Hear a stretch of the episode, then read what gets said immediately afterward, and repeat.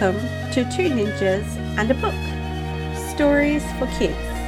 No adults allowed. Hi, everyone. Welcome back to an episode of Two ninjas and a book. Two Ninjas and a Book. Now, today it's Mummy Ninja and. Reuben Ninja. and Henry Ninja. He's sitting in the background playing with Lego. So today we will be reading Where Does the Sloth Belong by Chloe Stephens. You like sloths, don't you, Ruben? hmm I have a teddy sloth called Savant. No, what is it called? What is it called? Tiana. Sienna the sloth? Yeah. You love Sienna, don't you? Yeah, a sloth's cool. Yes. What's your favourite part about sloth?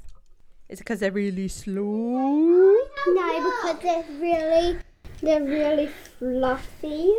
Henry, what's your favourite thing about a sloth? And when it climb on trees.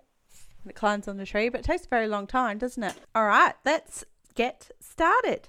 Deep in the jungle, under a tiny green tree, laid a tiny grey sloth as cute as could be. With no one around, he opened his eyes, eager for a family beyond the sunrise. And who are you, little critter? Daddy Llama said as he lifted him up and ruffled his head.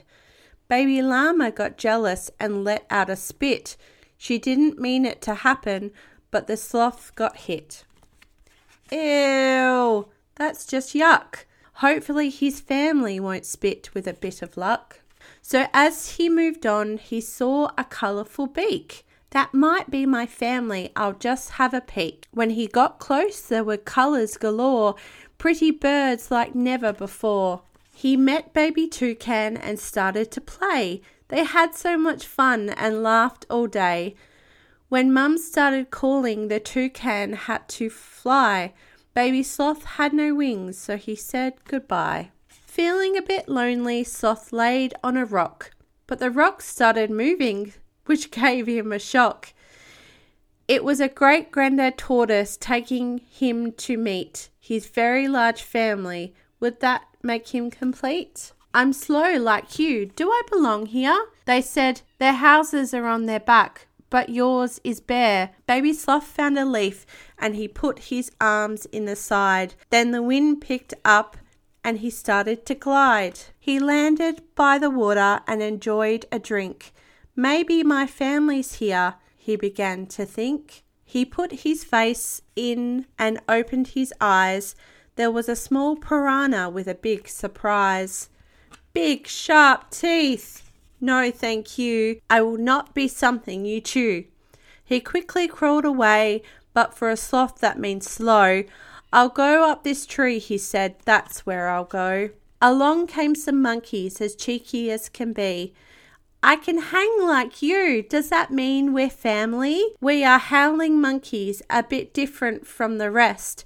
We'll see at sunset if you pass the test.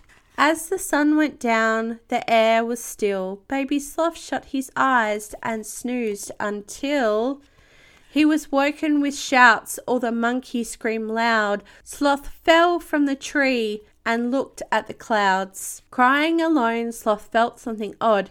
It was warm on his shoulder, then gave him a prod. You're safe, said a sloth, hugging him tight. He's finally home with his family that night. Boys, was that a good book? Yes. What was your.